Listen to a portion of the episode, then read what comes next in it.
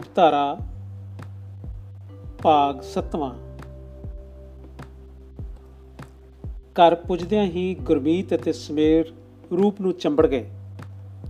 ਉਹਨਾਂ ਦੋਹਾਂ ਨੂੰ ਬਾਹੀਂ ਚਾ ਲਿਆ। ਇਉਂ ਜਾਪਿਆ ਸੀ, ਜਿਵੇਂ ਪਿਆਰ ਦੇ ਪਰ ਉਹ ਗਏ ਹਨ ਤੇ ਜ਼ਿੰਦਗੀ, ਸਮੇਂ ਅਤੇ ਉਸ ਦੇ ਪੁਲਾੜ ਨੂੰ ਕਦੇ ਵੀ ਚੀਰ ਸਕਦੀ ਹੈ।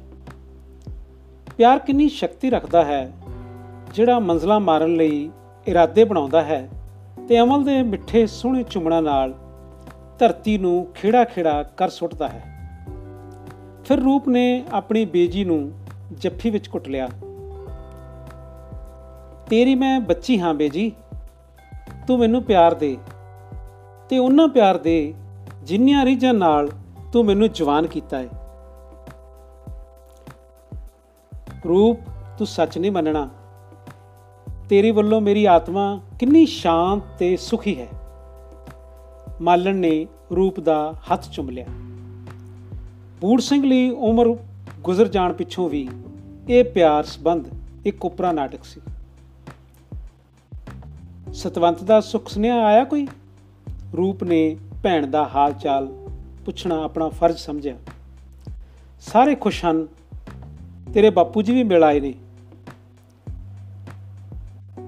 ਮੈਂ ਉਸ ਨੂੰ ਚਿੱਠੀ ਲਿਖ ਕੇ ਮੰਗਾਉਂਦੀ ਆ ਰੂਪ ਦੇ ਮਨ ਚੋਂ ਚਿਰ ਹੋਇਆ ਹਰ ਤਰ੍ਹਾਂ ਦੀ ਦਵੈਤ ਭਾਵਨਾ ਨਿਕਲ ਗਈ ਸੀ।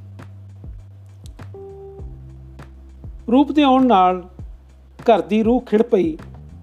ਬੀਜੀ ਹੁਣ ਤੈਨੂੰ ਜਾਣ ਨਹੀਂ ਦੇਣਾ। ਗੁਰਮੀਤ ਨੇ ਸੰਤਰਾ ਪਾੜਦਿਆਂ ਨਹੋਰੇ ਨਾਲ ਆਖਿਆ ਮਾਂ ਵਾਰੀ ਜਾਵੇ। ਮੈਂ ਤਾਂ ਕਦੇ ਵੀ ਨਾ ਪਰਾਂ ਹੋਵਾਂ ਆਪਣੇ ਫੁੱਲਾਂ ਤੋਂ। ਰੂਪ ਨੇ ਪੁੰਜੇ ਬਹਿ ਕੇ ਗੁਰਮੀਤ ਨੂੰ ਬਾਹਾਂ ਵਿੱਚ ਲੈ ਲਿਆ। ਗੁਰਮੀਤ ਸੰਤਰੇ ਦੀ ਫਾੜੀ ਰੂਪ ਦੇ ਮੂੰਹ ਵਿੱਚ ਦੇ ਦਿੱਤੀ। ਸੰਤਰੇ ਦਾ ਰਸ, ਪਿਆਰ ਉਸ ਦੀ ਰੂਹ ਵਿੱਚ ਉਤਰ ਗਿਆ।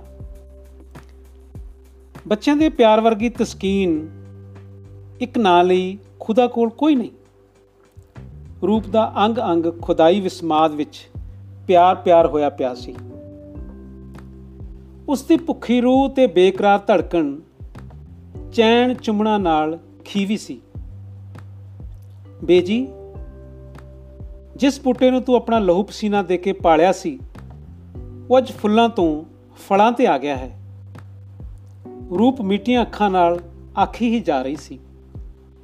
ਦਿਨ ਦੂਰ ਨਹੀਂ ਜਦ ਤੇਰੀਆਂ ਮਿਹਨਤਾਂ ਬਰ ਆ ਜਾਣ, ਜਿੰਨਾ ਤੁਰ ਤੂੰ ਇਸ ਬੂਟੇ ਦਾ ਫਲ ਨਹੀਂ ਖਾਂਦੀ, ਮੇਰੀ ਰੂਹ ਨੂੰ ਕਦੇ ਤ੍ਰਿਪਤੀ ਨਹੀਂ ਮਿਲੇਗੀ। ਧੀਏ, ਮੈਂ ਕੀ ਕਰਨਾ ਸੀ? ਮੋਹ ਕਰਵਾਉਂਦਾ ਏ ਕੁਝ ਕਰਮ, ਫਿਰ ਜਿਸ ਤੇ ਰੱਬ ਦਾ ਹੱਥ ਹੋਵੇ, ਗੱਲ ਸਿਰੇ ਚੜ ਜਾਂਦੀ ਹੈ। ਮਾਲਣ ਅੱਜ ਵੀ ਰੱਬ ਦੀ ਸ਼ੁਕਰਗੁਜ਼ਾਰ ਸੀ। ਬੇਜੀ ਬੰਦਾ ਇਰਾਦਾ ਧਾਰ ਕੇ ਕੁਝ ਕਰੇ ਤਾਂ ਰੱਬ ਵੀ ਬਰਕਤ ਪਾ ਸਕਦਾ ਹੈ ਮਾਲਣ ਨੂੰ ਕੁਝ ਯਾਦ ਆ ਗਿਆ। ਸੱਚ ਕੱਲ ਦੀ ਕੇਸਰ ਦੀ ਚਿੱਠੀ ਆਈ ਪਈ ਹੈ। ਮਾਲਣ ਨੇ ਉੱਠ ਕੇ ਅਲਮਾਰੀ ਖੋਲੀ ਰੂਪ ਇੱਕਦਮ ਬੱਚਿਆਂ ਵਿੱਚੋਂ ਨਿਕਲ ਕੇ ਮਾਲਣ ਦੀ ਅਲਮਾਰੀ ਅੱਗੇ ਆ ਖੜੋਤੀ। ਖੁਸ਼ੀ ਦੀ ਲਹਿਰ ਨੇ ਉਸ ਦੀ ਜ਼ਿਲਦ ਚਮਕਣ ਲਾ ਦਿੱਤੀ। ਕੋਈ ਖੁਸ਼ੀ ਹੁਣ ਬੇਜੀ ਤੋਂ ਲੁਕਾਣ ਦਾ ਸਵਾਲ ਪੈਦਾ ਨਹੀਂ ਹੁੰਦਾ ਸੀ। ਲਹੂ ਦੀ ਤੇਜ਼ ਰੌਨੇ ਉਂਗਲਾਂ ਦੇ ਸੰਨਾਂ ਵਿੱਚ ਜਲੂਣਾ ਛੇੜ ਦਿੱਤੀਆਂ। ਖਤ ਲੈ ਕੇ ਉਹ ਮੰਜੇ ਤੇ ਆ ਬੈਠੀ। ਸੁਮੇਰ ਨੇ ਸੰਗਰਤ ਸੰਤਰੇ ਲਿਬੜੇ ਹੱਥੀਂ ਉਸ ਨੂੰ ਆ ਘੇਰਿਆ ਬੀਜੀਏ ਹੋਰ ਦੇ ਉਹ ਸੰਤਰਾ ਲੈਣ ਲਈ ਅੜ ਗਿਆ। ਆ ਦੇਖ ਕਾਕੇ, ਤੇਰੇ ਪਿਤਾ ਜੀ ਦਾ ਖਤ। ਰੂਪ ਨੇ ਕੱਪੜੇ ਬਚਾਉਣ ਲਈ ਸਮੇਰ ਨੂੰ ਇੱਕ ਪਾਸੇ ਕਰ ਦਿੱਤਾ। ਨਹੀਂ, ਹੋਰ, ਉਹ ਰੋਣ ਲੱਗ ਪਿਆ। ਗੋਲਾ ਮੁੰਡਾ ਨਾ ਹੋਵੇ, ਉਸ ਗੁਰਮੀਤ ਵੱਲ ਧੱਕਦਿਆਂ ਕਿਹਾ। ਇਹਨੂੰ ਟੋਕਰੀ ਚੋਂ ਹੋਰ ਕੱਢ ਦੇ। ਮੈਂ ਵੀ ਲਵਾਂਗੀ ਗੁਰਮੀਤ ਤੇ ਸਮੀਰ ਸੰਤਰਿਆਂ ਦੀ ਟੋਕਰੀ ਉਦਾਲੇ ਹੋ ਗਏ। ਰੂਪ ਨੇ ਇੱਕ ਮਨ ਹੋ ਕੇ ਧੜਕਦੇ ਦਿਲ ਨਾਲ ਚਿੱਠੀ ਪੜ੍ਹਨੀ ਸ਼ੁਰੂ ਕਰ ਦਿੱਤੀ। ਪਿਆਰੀ ਰੂਪ ਆਸ ਹੈ, ਇਮਤਿਹਾਨ ਖਤਮ ਹੋ ਗਿਆ ਹੋਵੇਗਾ। ਤੇ ਮੈਂ ਇਸੇ ਲਈ ਨੂਰਪੁਰ ਨੂੰ ਚਿੱਠੀ ਪਾ ਰਿਹਾ ਹਾਂ। ਪਰਚੇ ਕਿਸ ਤਰ੍ਹਾਂ ਦੇ ਹੋਏ ਹਨ? ਮੁੜਦੀ ਡਾਕ, ਪਤਾ ਭੇਜਣਾ।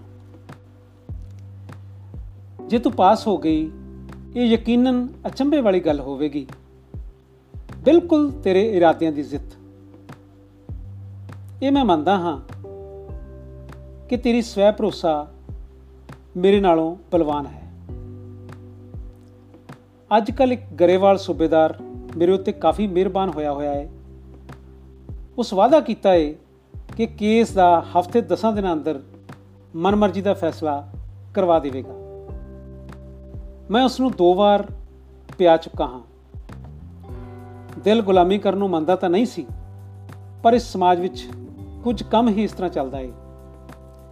ਮੈਂ ਇਹ 4 ਮਹੀਨੇ ਤੁਹਾਥੋਂ ਬਿਨਾ ਕਿਸ ਤਰ੍ਹਾਂ ਨਰਕਦੇ ਹੀ ਕੱਟੇ ਹਨ? ਤੇਰੇ ਕੋਲ ਬੱਚੇ ਹਨ, ਮਾਪੇ ਹਨ, ਜੀ ਲੱਗ ਜਾਂਦਾ ਹੋਵੇਗਾ। ਪਰ ਮੈਂ ਡਾਲਾਂ ਛਾਂਗੇ ਰੁੱਖ ਵਾਂਗ ਰੁੱਤ ਪਰਤਨ ਦਾ ਉਡੀਕਵਾਨ ਹਾਂ। ਤਲੰਗੇ ਫੌਜੀਆਂ ਨਾਲ ਗੱਪ ਗਿਆਨ ਕਰਕੇ ਦਿਲ ਲੰਘਾਣ ਦੀ ਆਦਤ ਪਾ ਲਈ ਹੈ। ਮੇਰਾ ਹੁਣ ਮਿਲਣ ਨੂੰ ਬੜਾ ਜੀ ਕਰਦਾ ਹੈ ਜੇਕਰ ਛੁੱਟੀ ਮਨਜ਼ੂਰ ਹੋ ਗਈ, ਤੇ ਮੈਂ ਬਿਨਾਂ ਇਤਲਾਹ ਕੀਤੇ ਹੀ ਨਸ ਆਉਣਾ ਹੈ ਗੁਰਮੀਤ ਅਤੇ ਸਮੇਰੇ ਨੂੰ ਮੇਰਾ ਕੁੱਟ-ਕੁੱਟ ਕੇ ਪਿਆਰ ਦੇਣਾ, ਸਮੇਰ ਦੇ ਇੱਕ ਚਪੇੜ ਵੀ ਮਾਰ ਦੇਣੀ, ਬੱਚਿਆਂ ਦਾ ਖਿਆਲ ਰੱਖਣਾ, ਬੇਜੀ ਨੂੰ ਸਿਰ ਨਵਾ ਕੇ ਸਤਿ ਸ੍ਰੀ ਅਕਾਲ। ਤੇਰੇ ਖਾਦਾ ਉਡੀਕਵਾਨ ਕੇਸਰ। ਖਤ ਪੜਨ ਪਿੱਛੋਂ ਮੁਸਕਰਾਉਂਦੀ ਰੂਪ ਨੇ ਆਖਿਆ, ਬੇਜੀ ਤੇਰੇ ਪੁੱਤ ਨੇ ਸਿਰ ਨਵਾ ਕੇ ਸਤਿ ਸ੍ਰੀ ਅਕਾਲ ਭੇਜੀ ਹੈ। ਫਿਰ ਉਸ ਸਮੀਰ ਵੱਲ ਮੂੰਹ ਕਰ ਲਿਆ।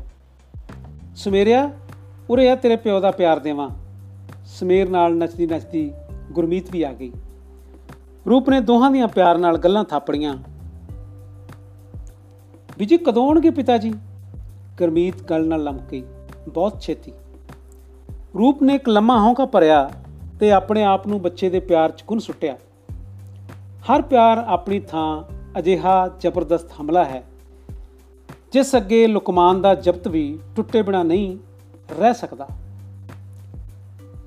ਫਿਰ ਉਸ ਰੂਹ ਦਾ ਪਿਆਰ ਜਿਹੜੀ ਪ੍ਰੇਮੀ ਪਤੀ ਤੇ ਪਿਓ ਵਰਗੀਆਂ ਮਹਿਕਾਰਾਂ ਨਾਲ ਭਰੀ ਹੋਵੇ। ਰੂਪ ਬੈਠਕ ਵਿੱਚ ਆ ਕੇ ਖਤ ਲਿਖਣ ਬੈਠ ਗਈ। ਪਿਆਰੇ ਸਰਦਾਰ ਜੀ ਇਨ੍ਹਾਂ 4 ਮਹੀਨਿਆਂ ਵਿੱਚ ਇੱਕ ਵੀ ਅਜਿਹੀ ਰਾਤ ਨਹੀਂ ਬੀਤੀ ਜਿਸ ਵਿੱਚ ਤੁਹਾਡੇ ਸੁਪਨੇ ਦਾ ਚੰਨ ਨਹੀਂ ਚੜਿਆ। ਦਿਨੇ ਮੈਂ ਆਪ ਜਾਣ ਕੇ ਤੁਹਾਨੂੰ ਭੁਲਾਈ ਰੱਖਿਆ ਸੀ। ਜਿਸ ਤਰ੍ਹਾਂ ਨਾ ਕਰਦੀ, ਤਦ ਪੜਨਾ ਮੁਸ਼ਕਲ ਸੀ। ਪਰ ਤੁਹਾਡੀ ਚਿੱਠੀ ਪੜ੍ਹ ਕੇ ਪਿਆਰ ਦਾ ਵਹਿਣ ਸਤਲੁਜ ਹੋ ਗਿਆ ਏ। ਜੇ ਛੁੱਟੀ ਮਿਲਦੀ ਹੈ, ਸੱਕੇ ਰੱਬ ਦੀ ਵੀ ਇੰਤਜ਼ਾਰ ਨਾ ਕਰਿਓ। ਸਰਦਾਰ ਜੀ, ਬੱਚੇ ਆਪਣੀ ਥਾਂ ਹਨ। ਰੱਬ ਇਹਨਾਂ ਨੂੰ ਭਾਗ ਲਾਵੇ। ਪਰ ਜੇ ਬੱਚਿਆਂ ਨਾਲ ਹੀ ਸਰ ਜਾਂਦਾ, ਤਦ ਰਾਤੀ ਰੂਹ ਹਾਣੀ ਲਈ ਕਦੇ ਨਾ ਤੜਪਦੀ। ਤੁਸੀਂ ਔਰਤ ਬਣਨਾ ਨਹੀਂ ਤੇ ਤੁਹਾਨੂੰ ਦਿਲ ਚਿਰਵੇਂ ਦੁੱਖ ਦਾ ਅਨੁਭਵ ਹੋਣਾ ਨਹੀਂ। ਜਿਹੜਾ ਦਿਲ ਇਸ ਵੇਲੇ ਤੁਹਾਡੇ ਲਈ ਉਛਲ ਉਛਲ ਪੈਂਦਾ ਏ, ਉਸ ਬਾਰੇ ਮੈਂ ਕਿਵੇਂ ਲਿਖਾਂ? ਕਦੇ ਭਟਕਣਾ ਵੀ ਲਿਖੀ ਗਈ ਏ, ਜਿਸ ਨਾਲ ਬੀਤੇ ਉਹੀ ਜਾਣੇ। ਬੱਚਿਆਂ ਦੀ ਸਿਹਤ ਬਿਲਕੁਲ ਠੀਕ ਹੈ ਸਮੇਰ ਨੂੰ ਜੜਾ ਕੱਢਣ ਸਮੇਂ ਥੋੜੀ ਤਕਲੀਫ ਹੋਈ ਸੀ। ਹੁਣ ਤੰਦਰੁਸਤ ਹੈ। ਦੂਜੇ ਹੱਥ ਬਨ ਕੇ ਬੇਨਤੀ ਜ਼ਰੂਰ ਕਰਾਂਗੀ, ਜੇ ਮੰਨੋ। ਬਸ ਇਸ ਸ਼ਰਾਬ ਪਾਪਣ ਤੋਂ ਦੂਰ ਹੀ ਰਹਿਣਾ। ਤੁਹਾਡੀ ਇਸ ਚਿੱਠੀ ਚੋਂ ਸ਼ਰਾਬ ਦੀ ਬੋ ਆਉਂਦੀ ਸੀ। ਇਹ ਚੰਦਰੀ ਜੇ ਪਿੱਛੇ ਪੈ ਗਈ, ਸਾਰੀਆਂ ਉਮੀਦਾਂ ਬਸ ਮਿੱਟੀ ਹੀ ਸਮਝੋ। ਫਿਰ ਨਿਆਣੇ ਤਾਂ ਹੋ ਹੀ ਨਹੀਂ। ਫਿਰ ਨਿਆਣੇ ਤਾਂ ਹੋ ਹੀ ਨਹੀਂ, ਬਹੁਤਾ ਕੀ ਲਿਖਾਂ? ਜੇ ਛੁੱਟੀ ਲੈ ਕੇ ਆ ਸਕੂੰ, ਇਸ ਤੋਂ ਚੰਗਾ ਸੁਭਾਗ ਸੁਭਾਗ ਹੋਰ ਕੀ ਹੋ ਸਕਦਾ ਹੈ? ਸ਼ਾਇਦ ਤੁਹਾਡੇ ਸਾਥ ਦਾ ਇੱਕ ਮਹੀਨਾ ਪੂਰੇ ਵਰੇ ਦਾ ਵਿਛੋੜਾ ਝੱਲਣ ਜੋਗੀ ਕਰ ਦੇਵੇ। ਅੱਛਾ, ਬਾਏ ਬਾਏ। ਆਪ ਜੀ ਦੀ ਚਰਨਦਾਸੀ ਜਗਰੂਪ ਕੌਰ। ਚਿੱਠੀ ਲਿਖ ਕੇ ਉਹ ਹੌਲੀ ਹੋ ਗਈ। ਜਜ਼ਬਾਤ ਦੇ ਰਿੜਕੇ ਜਾਣ ਪਿੱਛੋਂ ਪਿਆਰ ਦਾ ਮੱਖਣ ਉੱਤੇ ਆ ਗਿਆ ਸੀ। ਤੇ ਰੂਪ ਦਾ ਮੂੰਹ ਮੁਸਕਾਣਾ ਵੰਡਦਾ ਸੂਰਜ ਬਣਿਆ ਹੋਇਆ ਸੀ। ਹਰਨੇਕ ਅੱਗੇ ਪਿੱਛੇ ਲੰਘਦਾ, ਰੂਪ ਨੂੰ ਦੋ ਵਾਰ ਤਾੜ ਚੁੱਕਾ ਸੀ। ਪਰ ਉਸ ਨੂੰ ਆਖਣ ਦੀ ਜ਼ਰੂਰਤ ਨਹੀਂ ਪਈ। ਹੁਣ ਉਹ ਪ੍ਰਸ- ਰੂਪ ਨੂੰ ਪ੍ਰਸੰਨ ਵੇਖ ਕੇ ਬੈਠਕ ਵਿੱਚ ਆ ਗਿਆ। ਭੈਣ ਜੀ, ਰੁਪਏ 10 ਟਰੱਕ ਦੇ ਕਿਰਾਏ ਦੇ ਦੇਣੇ ਨੇ। ਹਰੇਕ ਦਸਾਂ ਤੋਂ ਵੱਧ ਆਖਣ ਦਾ ਜੇਰਾ ਨਾ ਕਰ ਸਕਿਆ। ਕਿਰਾਏ ਦੇ ਰੂਪ ਦੇ ਦਿਮਾਗ ਨੂੰ ਹੈਰਾਨੀ ਚੜ ਗਈ। ਉਸ ਖਿਆਲ ਕੀਤਾ ਸੀ, ਟਰੱਕ ਮੁਫਤ ਵਿੱਚ ਲੈ ਕੇ ਆਇਆ ਹੈ ਉਸ ਹਰਨੇਕ ਨੂੰ ਤਾਲਵੀਆਂ ਨਜ਼ਰਾਂ ਨਾਲ ਵੇਖਿਆ, ਹਰਨੇਕ ਦੀ ਨੀਵੀਂ ਪਾਈ ਹੋਈ ਸੀ। ਰੂਪ ਦੇ ਮਨ ਵਿੱਚ ਜੈਬੂ ਦੇ ਟਰੱਕ ਵਿੱਚ ਆਉਣਾ ਚੁਭਦਾ ਰਿਹਾ ਸੀ ਤੇ ਮੁਫਤ ਆਉਣ ਨੇ ਉਸ ਦੀ ਜ਼ਮੀਰ ਨੂੰ ਮੈਲਾ ਕਰ ਸੁੱਟਿਆ ਸੀ। ਉਹ ਮਜਬੂਰੀਆਂ 'ਚ ਜਕੜੀ ਉਦੋਂ ਕੁਝ ਨਹੀਂ ਕਰ ਸਕੀ ਸੀ ਪਰ ਹੁਣ ਹਰਨੇਕ ਦੇ ਕਿਰਾਇਆ ਮੰਗ ਲੈਣ ਨੇ ਉਸ ਦੇ ਸਵੈਮਾਨ ਨੂੰ ਮੁੜ ਆਪਣੇ ਸਹੀ ਟਿਕਾਣੇ ਤੇ ਲੈ ਜਾਂਦਾ ਤੂੰ ਮੈਨੂੰ ਉਦੋਂ ਕਿਉਂ ਨਾ ਦੱਸਿਆ? ਮੈਂ ਉੱਥੇ ਹੀ ਫਾਹਾ ਵੱਢ ਦਿੰਦੀ। ਉੱਥੇ ਉਸ ਦਸਾਂ ਨਾਲ ਮੰਨਣਾ ਨਹੀਂ ਸੀ ਤੇ ਮੈਂ ਮਿਥਲੀ ਸੀ, ਦਸਾਂ ਤੋਂ ਵੱਧ ਮੈਂ ਢੇਲਾ ਨਹੀਂ ਦੇਣਾ। ਹਰਨੇਕ ਸਵਾਲ ਤੋਂ ਵੀ ਪਹਿਲਾਂ ਉੱਤਰ ਸੋਚੀ ਖਲੋਤਾ ਸੀ। ਰੂਪ ਨੇ ਦਸਾਂ ਦਾ ਨੋਟ ਹਰਨੇਕ ਨੂੰ ਦਿੱਤਾ ਅਤੇ ਆਪਣੇ ਵੱਲੋਂ ਸੁਰਖਰੂ ਹੋ ਗਈ। ਇਹਨਾਂ ਰੁਪਈਆਂ ਨੇ ਰਾਤ ਨੂੰ ਇੱਕ ਨਵਾਂ ਹੀ ਚੰਦ ਚਾੜ ਦਿੱਤਾ। ਹਰਨੇਕ ਨਜਾਇਜ਼ ਸ਼ਰਾਬ ਦੀ ਕਿਤੋਂ ਬੋਤਲ ਲੈ ਆਇਆ। ਦੋਹਾਂ ਪਿਓ ਪੁੱਤਾਂ ਨੇ ਸਾਂਝੀ ਪੀਣੀ ਸ਼ੁਰੂ ਕਰ ਦਿੱਤੀ। ਜਦ ਚੰਗੀ ਲੋਰ ਆ ਗਈ, ਬੂੜ ਸਿੰਘ ਨੇ ਹਰਨੇਕ ਨੂੰ ਘਰੋਂ 80 ਰੁਪਏ ਕੱਢ ਲੈਣ ਬਾਰੇ ਪੁੱਛਿਆ। ਉਹ ਸਾਫ਼ ਮੁੱਕਰ ਗਿਆ। ਬੂੜ ਸਿੰਘ ਨਸ਼ਾ ਪੀ ਕੇ ਹਮੇਸ਼ਾ ਤਕੜਾ ਹੋ ਜਾਂਦਾ ਸੀ। ਅੱਜ ਕੱਲ ਬੂੜ ਦਾ ਪੈਨਸ਼ਨ ਨਾਲ ਗੁਜ਼ਾਰਾ ਨਹੀਂ ਹੁੰਦਾ ਸੀ। ਉਹ ਚਾਰ ਪੈਲੀਆਂ ਗਹਿਣੇ ਪਾ ਦਿੱਤੀਆਂ ਸਨ। ਇਸੇ ਲਈ 80 ਰੁਪਏ ਉਸ ਨੂੰ ਰੜਕਦੇ ਸਨ ਹਰਨੇਕ ਦੇ ਮੁੱਕਰ ਜਾਣ ਤੇ ਬੂੜ ਸਿੰਘ ਕਰੜਾ ਹੋ ਗਿਆ ਤੇ ਗੱਲ ਵੱਧਦੀ ਗਈ। ਬੂੜ ਸਿੰਘ ਨੇ ਗਾਲ ਕੱਢਦੇ ਥੱਪੜ ਜੜ ਦਿੱਤਾ। ਮੁੰਡੇ ਨੇ ਬੋਤਲ ਚੁੱਕ ਕੇ ਮੱਥੇ ਮਾਰੀ ਤੇ ਨਾਲ ਹੀ ਲਹੂ ਵਗ ਪਿਆ। ਬੂੜ ਸਿੰਘ ਨੇ ਦੋ ਤਿੰਨ ਪਟਾਕੇ ਹੋਰ ਪਾ ਦਿੱਤੇ। ਹਰਨੇਕ ਨੇ ਖੁੱਲਾ ਖਾ ਲੈਣ ਪਿੱਛੋਂ ਗਾਲਾਂ ਦਿੰਦਿਆਂ ਡਾਂਗ ਚੁੱਕ ਲਈ।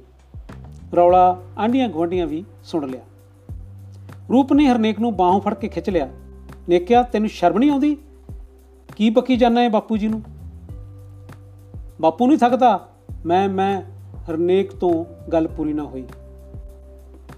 ਬਾਪੂ ਨਹੀਂ ਬਕਦਾ ਮੈਂ ਮੈਂ, ਨੇਕ ਤੋਂ ਗੱਲ ਪੂਰੀ ਨਾ ਹੋਈ।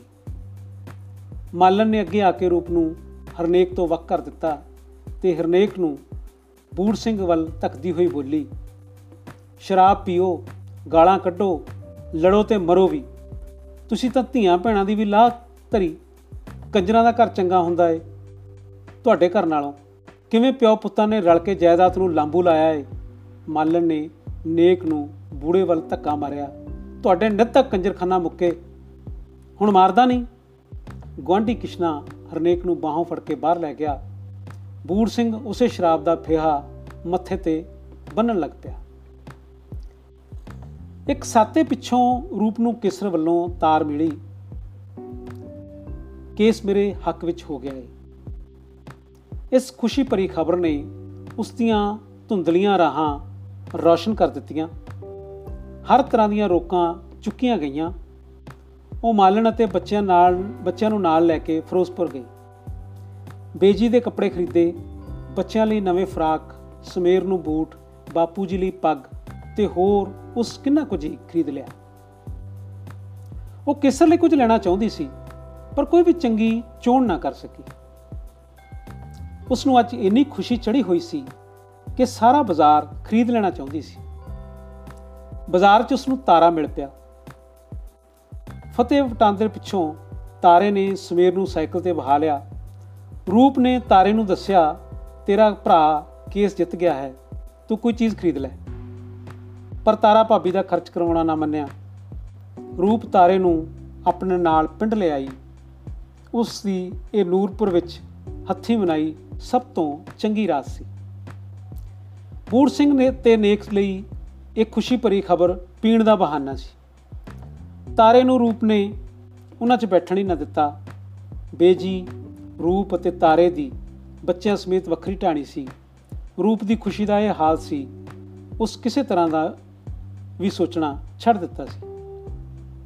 ਤਾਰਿਆ, ਘਰਦਿਆਂ ਨਾਲ ਮਿੱਠਾ ਪਿਆਰਾ ਹੋ ਕੇ ਪੜਨੋਂ ਨਾ ਹਟੀ। ਨਹੀਂ ਭਾਬੀ, ਮੈਂ ਬਾਈ ਜੀ ਵਾਂਗ ਕਦੇ ਆਕੜਿਆ ਨਹੀਂ। ਇੱਕ ਮਿੰਟ ਚੁੱਪ ਕੇ, ਚੁੱਪ ਕਰ ਜਾਣ ਪਿੱਛੋਂ ਸੰਗਦਾ ਸੰਗਦਾ ਤਾਰਾ ਫਿਰ ਬੋਲ ਪਿਆ। ਤੇਜੋ ਆਪਣੀ ਭਤੀਜੀ ਦੇ ਸਾਕ ਬਾਰੇ ਘਰ ਚੋਰ ਪਾਈ ਫਿਰਦੀ ਏ ਤੇ ਮੈਂ ਹਲੇ ਪੜਨਾ ਹੈ ਜੇ ਇਹ ਗੱਲ ਹੈ ਤਾਂ ਪੌੜਾ ਜ਼ਰੂਰ ਪਏਗਾ ਰੂਪ ਬਿਨਾਂ ਸੋਚੇ ਕਹਿ ਗਈ ਪਰ ਅੰਤਰੀਵ ਚਿੰਤਾ ਵਧਣ ਲੱਗ ਪਈ ਪੌੜਾ ਕਾਹਦਾ ਏ ਵਿਆਹ ਛੇਤੀ ਨਾ ਕਰਨਾ ਮਾਲਣ ਨੇ ਆਪਣੀ رائے ਦੇ ਦਿੱਤੀ ਪਰ ਬੇਜੀ ਸਾਖ ਹੋ ਜਾਣ ਪਿੱਛੋਂ ਤਾਰੇ ਦੀ ਕਿਸ ਪੁੱਛਣੀ ਏ ਫਿਰ ਉਸ ਆਪਣੀ ਗੱਲ ਵਿੱਚ ਸਿਆਣਪ ਗੱਲ ਵਿੱਚ ਸਿਆਣਪ ਵੱਲ ਮੋੜ ਪਾਇਆ ਤਾਰਿਆ ਮੈਂ ਇੱਕ ਜਮਾਦਾਰ ਦੀ ਕੁੜੀ ਤੇਰੇ ਲਈ ਵੇਖੀ ਸੀ।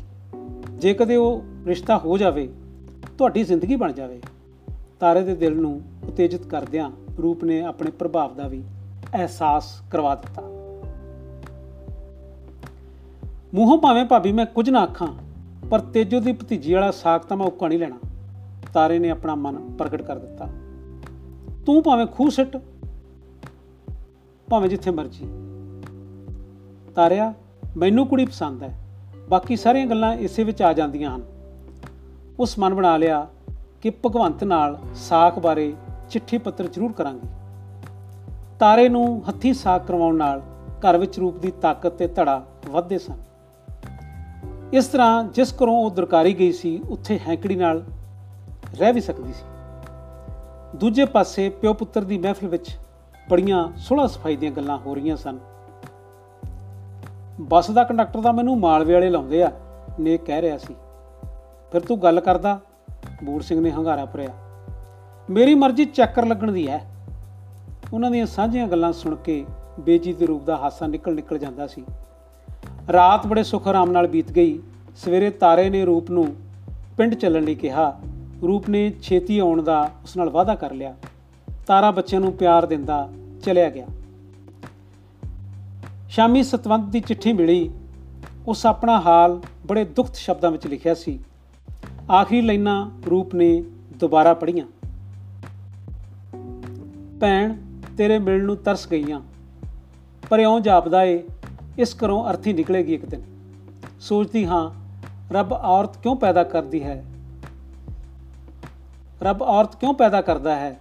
ਜਿਹਦਾ ਪੈਦਾ ਕਰਨ ਦੀ ਗਲਤੀ ਕਰ ਬੈਠਦਾ ਹੈ ਤਦ ਉਸ ਨੂੰ ਮਰਦ ਕਸਾਈ ਦੇ ਹਵਾਲੇ ਕਿਉਂ ਕਰਦਾ ਹੈ? ਇਹ ਕਸਾਈ ਵੱਢ ਲਵੇ, ਵੇਚ ਲਵੇ, ਇੱਕ ਦੁੱਖ ਨਹੀਂ। ਹਰ ਸਜਰੇ ਦਿਨ ਘੁੱਟ-ਘੁੱਟ ਕਰਕੇ ਲਹੂ ਪੀਂਦਾ ਹੈ, ਜਿਹੜਾ ਅੱਗੋਂ ਪੈਦਾ ਹੋਣਾ ਬੰਦ ਹੋ ਚੁੱਕਦਾ ਹੈ। ਮੈਨੂੰ ਕੋਈ ਆਸ ਨਹੀਂ, ਜਿਉਂਦੀ ਤੇਰਾ ਮੂੰਹ ਵੇਖ ਸਕਾਂਗੀ। ਰੂਪ ਦੀਆਂ ਤ੍ਰਿਪ ਤ੍ਰਿਪ ਅੱਖਾਂ ਚੋਂ ਪਈਆਂ। ਉਸ ਨਾਲ ਦੁੱਖ ਵੀ ਸਾਂਝਾ ਨਹੀਂ ਕਰ ਸਕਦੀ ਸੀ। ਉਹ ਕਈ ਦਿਨ ਉਦਾਸ ਪਈ ਰਹੀ। ਉਸ ਸਤਵੰਤ ਨੂੰ ਸੌਰੀ ਜਾ ਕੇ ਮਿਲਣ ਦੀ ਹਿੰਮਤ ਵੀ ਨਹੀਂ ਰੱਖਦੀ ਸੀ। ਦਿਨ ਹੋਰ ਬੀਤ ਗਏ। ਇੱਕ ਦੁਪਹਿਰ ਅਚਾਨਕ ਕੇਸਰ ਵਿਹੜੇ 'ਚ ਖਲੋਤਾ ਸੀ। ਉਸ ਨੂੰ ਜਾਪਿਆ, ਜਿਵੇਂ ਘਰ ਕੋਈ ਨਹੀਂ। ਉਸ ਅੱਡੇ ਤੋਂ ਲਿਆਂਦੇ ਮਜ਼ਦੂਰ ਸਿਰੋਂ ਸਮਾਨ ਲਹਾ ਕੇ ਬੈਠਕ ਵਿੱਚ ਰਖਵਾ ਲਿਆ ਤੇ ਉਸ ਨੂੰ ਮਜ਼ਦੂਰੀ ਦੇ ਕੇ ਪਰਤਾ ਦਿੱਤਾ। ਜਦ ਉਸ ਨੂੰ ਯਕੀਨ ਹੋ ਗਿਆ ਘਰ ਕੋਈ ਨਹੀਂ, ਉਸ ਮਲਕੜੇ ਇੱਕ ਚੇਤਨਤਾ ਵਰਤਣੀ ਸ਼ੁਰੂ ਕਰ ਦਿੱਤੀ। ਉਹ ਆਰਾਮ ਕੁਰਸੀ 'ਚ ਪਿਆ, ਪੈਰ ਹਿਲਾ ਰਿਹਾ ਸੀ ਤੇ ਆਉਣ ਵਾਲੀ ਪਿਆਰ ਖੁਸ਼ੀ ਨੂੰ ਉਡੀਕ ਵੀ ਰਿਹਾ ਸੀ। ਉਹ ਮੁਸਕਾਨਾ ਵਿੱਚ ਸਵਾਦ ਲਮੇਰਾ ਪਾਈ ਧੜਕ ਧੜਕ ਜਾਂਦੇ ਦਿਲ ਨੂੰ ਰੋਕੀ ਬੈਠਾ ਸੀ। ਚੋਰੀ ਦਾ ਇਹ ਸਮਾਂ ਕਿੰਨਾ ਖੂਬਸੂਰਤ ਹੁੰਦਾ ਹੈ, ਜਿਸ ਵਿੱਚ ਪਿਆਰੇ ਦੇ ਮਿਲਣ ਨੂੰ ਜਾਣਦੇ ਜਾਣ ਕੇ ਲਮਿਆਰ ਲਿਆ ਜਾਂਦਾ ਹੈ। ਇਹ ਪਲ ਮਿਲਣ ਤੋਂ ਕਿਸੇ ਤਰ੍ਹਾਂ ਵੀ ਘੱਟ ਅਹਿਮੀਅਤ ਨਹੀਂ ਰੱਖਦੇ। ਇਨ੍ਹਾਂ ਪਲਾਂ ਵਿੱਚ ਪਿਆਰੇ ਦੇ ਆਉਂਦੇ ਪੈਰਾਂ ਦੀ ਆਵਾਜ਼ ਹੁੰਦੀ ਹੈ ਇਸ ਆਵਾਜ਼ ਵਿੱਚ ਕੋਈ ਪਾਜੇਬ ਸੁਰ ਛਣਕਾਂਦੀ ਹੈ ਤੇ ਫਿਰ ਛਣਕਾਰ ਰੂਹ ਦਾ ਸਰੋਤ ਬਣ ਜਾਂਦੀ ਹੈ। ਇਨ੍ਹਾਂ ਪਲਾਂ ਵਿੱਚ ਹੀ ਜਜ਼ਬਿਆਂ ਭਰਿਆ ਰੂਪ ਪਿਆਰ ਦੇ ਸਜਦੇ ਵਿੱਚ ਟਿਕ ਪੈਂਦਾ ਹੈ ਤੇ ਇਹੀ ਗੋਰੇ ਸੁਹੇ ਪਲ ਹੁੰਦੇ ਹਨ ਜਿਨ੍ਹਾਂ ਦੀ ਘਟਨਾ ਨੂੰ ਤਾਰੀਖ ਆਪਣੇ ਮਿੱਠੇ ਚੁੰਮਣਾਂ ਨਾਲ ਅਮਰ ਬਣਾਉਂਦੀ ਹੈ। ਕੇਸਰ ਦਾ ਵਿਸਮਾਦ ਟੁੱਟ ਗਿਆ ਜਦ ਉਸ ਬੈਠਕ ਦਾ ਬੂਹਾ ਰੂਪ ਨਾਲ ਭਰਿਆ ਤੱਕਿਆ। ਕੋਈ ਕਿੰਨੀ ਲੰਮੀ ਰੀਝ ਤੇ ਅਤ੍ਰਿਪਤ ਭੁੱਖ ਨਾਲ ਉਸ ਨੂੰ ਦੇਖੀ ਜਾ ਰਿਹਾ ਸੀ। ਕੇਸਰ ਇੱਕਦਮ ਉੱਠ ਕੇ ਖਲੋ ਗਿਆ। ਰੂਪ ਆਪਾ ਨਾ ਰੁਕ ਸਕੀ ਤੇ ਉਸ ਕੇਸਰ ਨੂੰ ਬੇਅਖਤਿਆਰ ਗਲਵਕੜੀ ਆ ਪਾਈ। ਫਿਰ ਡੌਲਿਆਂ ਤੋਂ ਫੜ ਕੇ ਥੋੜਾ ਪਿਛਾਂ ਹਟ ਗਈ। ਉਹ ਆਪਣੇ ਹੈਰਾਨ ਸੱਚ ਨੂੰ ਠੋਸ ਸੱਚ ਵਿੱਚ ਵੇਖਣਾ ਚਾਹੁੰਦੀ ਸੀ। ਸ਼ੱਕ, ਵਹਿਮ, ਸੁਪਨੇ ਤੇ ਕਲਪਨਾ ਦਾ ਨਿਸ਼ਾਨ ਤੱਕ ਮਿਟ ਚੁੱਕਾ ਸੀ। ਸਗੋਂ ਪਿਆਰ ਦਾ ਅਨੁਭਵ ਵੀ ਕੇਸਰ ਦੀਆਂ ਤੁਰੀਆਂ ਬਣਿਆ ਪਿਆ ਸੀ। ਉਹ ਮੁੜ ਕੇਸਰ ਨੂੰ ਚੰਬੜ ਗਈ ਤੇ ਉਸ ਦੇ ਗਰਮ ਸਾਹਾਂ ਨੇ ਕੇਸਰ ਦੀ ਧੌਣ ਦਾ ਲਹੂ ਫਰਕਣ ਲਾ ਦਿੱਤਾ। ਫਿਰ ਉਸ ਪੂਰੇ ਜ਼ੋਰ ਨਾਲ ਕੇਸਰ ਦੀ ਪਿੱਠ ਵਿੱਚ ਮੁੱਕੀ ਮਾਰੀ। ਚੋਰ ਨਾ ਹੋਣ ਤਾਂ ਰੂਪ ਦਾ ਪਿਆਰ ਸਮਾਜਿਕ ਮਜਬੂਰੀ ਨੂੰ ਲਤਾੜ ਕੇ ਕਿੰਨਾ ਅਮੋੜ ਹੋ ਚੁੱਕਾ ਸੀ। ਕੇਸਰ ਦੀਆਂ ਪਿਆਰ ਮੁਸਕਾਨਾਂ 'ਚ ਨਹਾਤੀ ਰੂਪ ਕਿੰਨੀ ਭਰ ਜਵਾਨ ਹੋਈ ਪਈ ਸੀ, ਉਸ ਦਰਵਾਜ਼ੇ 'ਚ ਆ ਕੇ ਆਵਾਜ਼ ਮਾਰੀ, ਬੇਜੀ ਬੇਜੀ ਅਗਲੇ ਅੰਦਰ ਪੁਰਾਣੇ ਸੰਦੂਕ ਦੀ ਫੋਲਾ ਫਾਲੀ ਕਰੀ ਜਾ ਰਹੀ ਸੀ। ਇੱਕ ਮਿੰਟ ਪਿੱਛੋਂ ਬਾਹਰ ਆ ਕੇ ਉਸ ਪੁੱਛਿਆ, ਕੀ ਏ? ਤੂੰ ਅੰਦਰ ਪਤਾ ਨਹੀਂ ਕੀ ਕਰਦੀ ਰਹੀ ਏ। ਇੱਧਰ ਘਰ ਲੁੱਟਿਆ ਜਾਣ ਲੱਗਾ ਸੀ। ਆ ਬੈਠਕ ਜਾ ਕੇ ਵੇਖ। ਇੱਕ ਪਲ ਸੰਜੀਦਾ ਹੋ ਕੇ ਰੂਪ ਨੇ ਮੂੰਹ ਫੇਰ ਲਿਆ। ਜਦ ਮਾਲਣ ਬੈਠਕ ਅੱਗੇ ਆਈ, ਕੇਸਰ ਨੂੰ ਵੇਖ ਹੈਰਾਨ ਹੋਣ ਪਿੱਛੋਂ ਖੁਸ਼ੀ ਵਿੱਚ ਇੱਕ ਤਰ੍ਹਾਂ ਪਾਗਲ ਹੀ ਹੋ ਗਈ। ਵਾਰੀ ਵੇ ਪੁੱਤਾ, ਤੂੰ ਕਦੋਂ? ਉਸ ਮੋਢਾ ਥਾਪੜਦਿਆਂ ਪਿਆਰ ਦਿੱਤਾ। ਬਸ 10-15 ਮਿੰਟ ਹੀ ਹੋਏ ਨੇ। ਬੱਚੇ ਕਿੱਥੇ ਹਨ? ਤੇ ਬਾਪੂ ਜੀ? ਸਮੀਰ ਹੋਰਾਂ ਨੂੰ ਲਿਆਉਂਦੀ ਹਾਂ। ਗਵਾਂਡੀਆਂ ਦੇ ਖੇਡਦੇ ਆ ਰੂਪ ਕਾਲੀ ਕਾਲੀ ਨਾਲ ਬਾਹਰ ਚਲੀ ਗਈ। ਰਾਜੀ ਤਾਂ ਰਿਹਾ। ਤੇਰੀ ਤਾਰ ਨੇ ਇੱਥੇ ਖੁਸ਼ੀਆਂ ਵਰਤਾ ਛੱਡੀਆਂ। ਮਾਲਣ ਸੁਖ ਸ਼ਾਂਤ ਪੁੱਛਣ ਲੱਗੀ। ਮਸਾਂ ਫੈਸਲਾ ਕਰਵਾਇਆ ਅਫਸਰਾਂ ਨੂੰ ਖਵਾ ਪਿਆ ਕੇ। ਚੱਲ ਪੁੱਤਾ, ਕਜੀਆ ਮੁੱਕਾ। ਮਾਲਣ ਨੇ ਉੱਠਦਿਆਂ ਆਖਿਆ, ਮੈਂ ਦੋ ਕੁੱਟ ਚਾਹ ਬਣਾਵਾਂ। ਉੱਠ ਕੇ ਅੰਦਰ ਚਲੀ ਗਈ। 2 ਮਿੰਟਾਂ ਪਿੱਛੋਂ ਹੀ ਰੂਪ ਗਰਮੀਤ ਤੇ ਸੁਮੇਰ ਨੂੰ ਫੜੀ ਅੰਦਰ ਆਈ। ਗਰਮੀਤ ਦੇ ਪਿਤਾ ਨੂੰ ਦੇਖਦਿਆਂ ਹੀ ਜੱਫੀ ਪਾ ਲਈ। ਉਹ ਹਾਲੇ ਕਾਫੀ ਸਾਫ਼ ਸੁਥਰੀ ਸੀ। ਪਰ ਸੁਮੇਰ ਦਾ ਭੂਤ ਮੋਲਾ ਬਣਿਆ ਪਿਆ ਸੀ। ਇਹਦੀ ਕੀ ਸ਼ਕਲ ਬਣਾਈ ਏ ਕੇਸਰ ਨੇ ਫੌਜੀਆਂ ਵਾਲੀ ਪੁੱਛ ਕੀਤੀ। ਕੱਪੜੇ ਨਿੱਤ ਧੋ ਕੇ ਪਾਈਦੇ ਐ, ਬਸ ਗੁਆਂਢੀ ਨਿਆਣਿਆਂ ਨਾਲ ਮਿੱਟੀ 'ਚ ਖੇਡਣੋਂ ਨਹੀਂ ਹਟਦਾ। ਰੂਪ ਨੇ ਸਮੇਰ ਦੀਆਂ ਪਾਵਰੀਆਂ ਝਾੜੀਆਂ। ਪਿੰਡਾਂ 'ਚ ਨਿਆਣਿਆਂ ਨੂੰ ਕਿੰਨਾ ਸਾਂਭ ਲਵੋ? ਹਾਣੀਆਂ ਨਾਲ ਮਿਲ ਕੇ ਉਹੋ ਜਿਹੇ ਹੀ ਹੋ ਜਾਂਦੇ ਐ। ਗਰਮੀਤ, ਬਈ ਤੂੰ ਤਾਂ ਬੜੀ ਸਿਆਣੀ ਏ ਕੇਸਰ ਨੇ ਕੁੜੀ ਨੂੰ ਪਿਆਰ ਕਰਦਿਆਂ ਆਖਿਆ ਸਮੇਰ ਤੱਕ ਗੋਲਾ ਏ। ਸਮੇਰ ਸੰਗ ਵੀ ਰਿਹਾ ਸੀ ਤੇ ਰੂਪ ਨਾਲ ਪੈਰੋ ਪੈਰ ਅੱਗੇ ਵੀ ਵੱਧਦਾ ਆ ਰਿਹਾ ਸੀ। ਰੂਪ ਨੇ ਸਮੇਰ ਨੂੰ ਧੱਕਦਿਆਂ ਆਖਿਆ, ਹੋਰ ਬਾਪੂ ਜੀ, ਆਖ ਜੱਟਾਂ ਦੇ ਮੁੰਡੇ ਕਿਹੋ ਜਿਹੇ ਹੁੰਦੇ ਆ?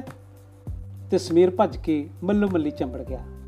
ਰੂਪ ਅਤੇ ਉਸ ਦੇ ਬੱਚਿਆਂ ਨੂੰ ਸਵਰਗੀ ਖੁਸ਼ੀਆਂ ਨੇ ਇੱਕ ਵਾਰ ਫਿਰ ਪਰਿਵਾਰ ਲਿਆ। ਇਉਂ ਜਾਪਦਾ ਸੀ ਜਿਵੇਂ ਹਰ ਸਮਾਜਿਕ ਵਧੀਕੀ ਨੇ ਇਸ ਖੂਬਸੂਰਤ ਜੋੜੇ ਅੱਗੇ ਧੌਣ ਸੁੱਟ ਦਿੱਤੀ ਹੋਵੇ। ਇਹ ਪੂਰਾ ਮਹੀਨਾ ਉਹਨਾਂ ਸ਼ੇਰਿਆਂ ਨੇ ਗੁਜ਼ਾਰਿਆ।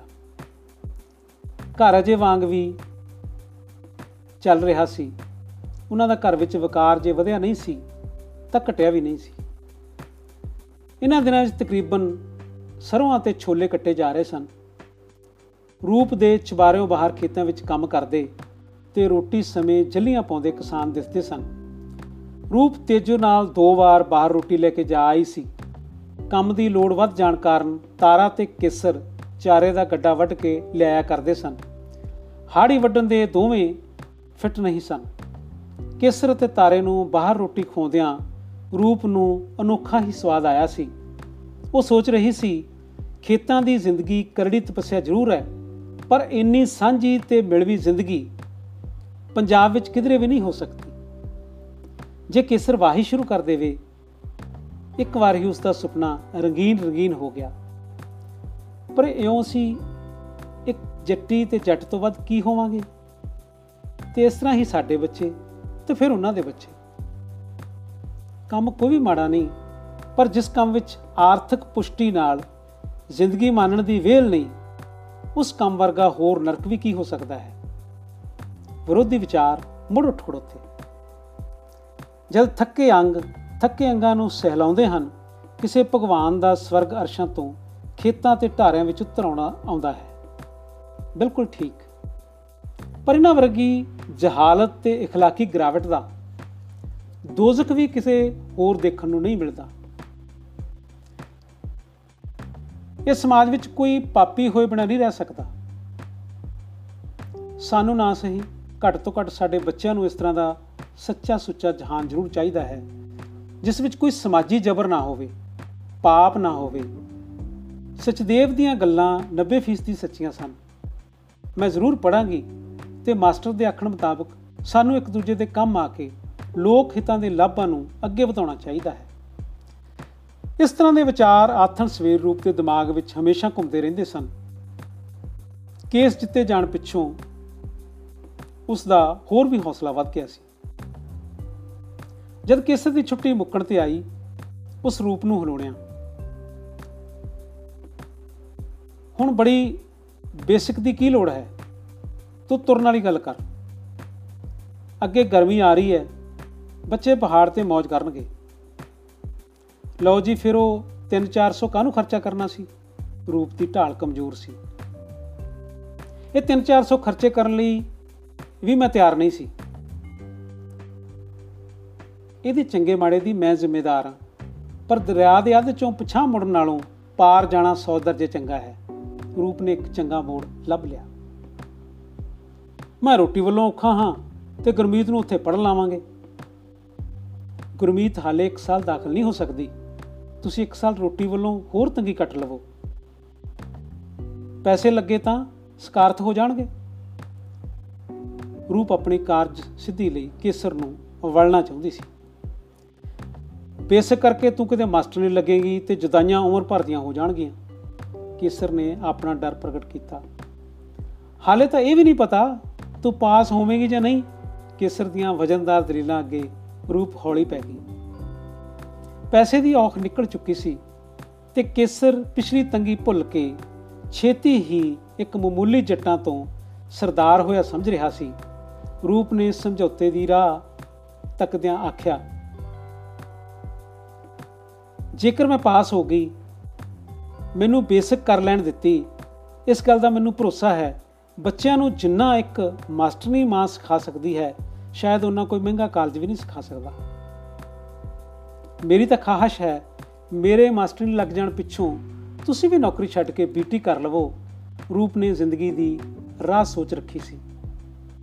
ਜੇ ਫੇਲ ਹੋ ਗਈ, ਮੈਂ ਅਗਲੇ ਮਹੀਨੇ ਹੀ ਬੱਚੇ ਲੈ ਕੇ ਤੁਹਾਡੇ ਕੋਲ ਆ ਜਾਵਾਂਗੀ।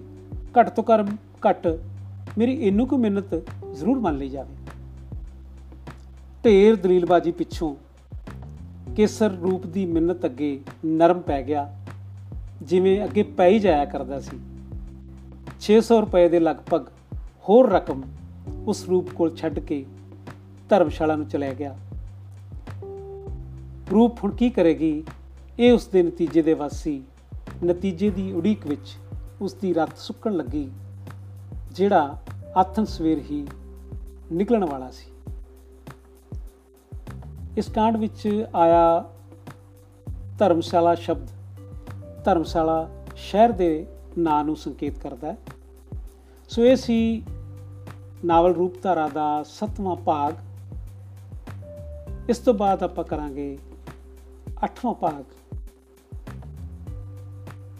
ਤਦ ਤੱਕ ਲਈ ਦਿਓ ਇਜਾਜ਼ਤ, ਰੱਬ ਰੱਖਾ।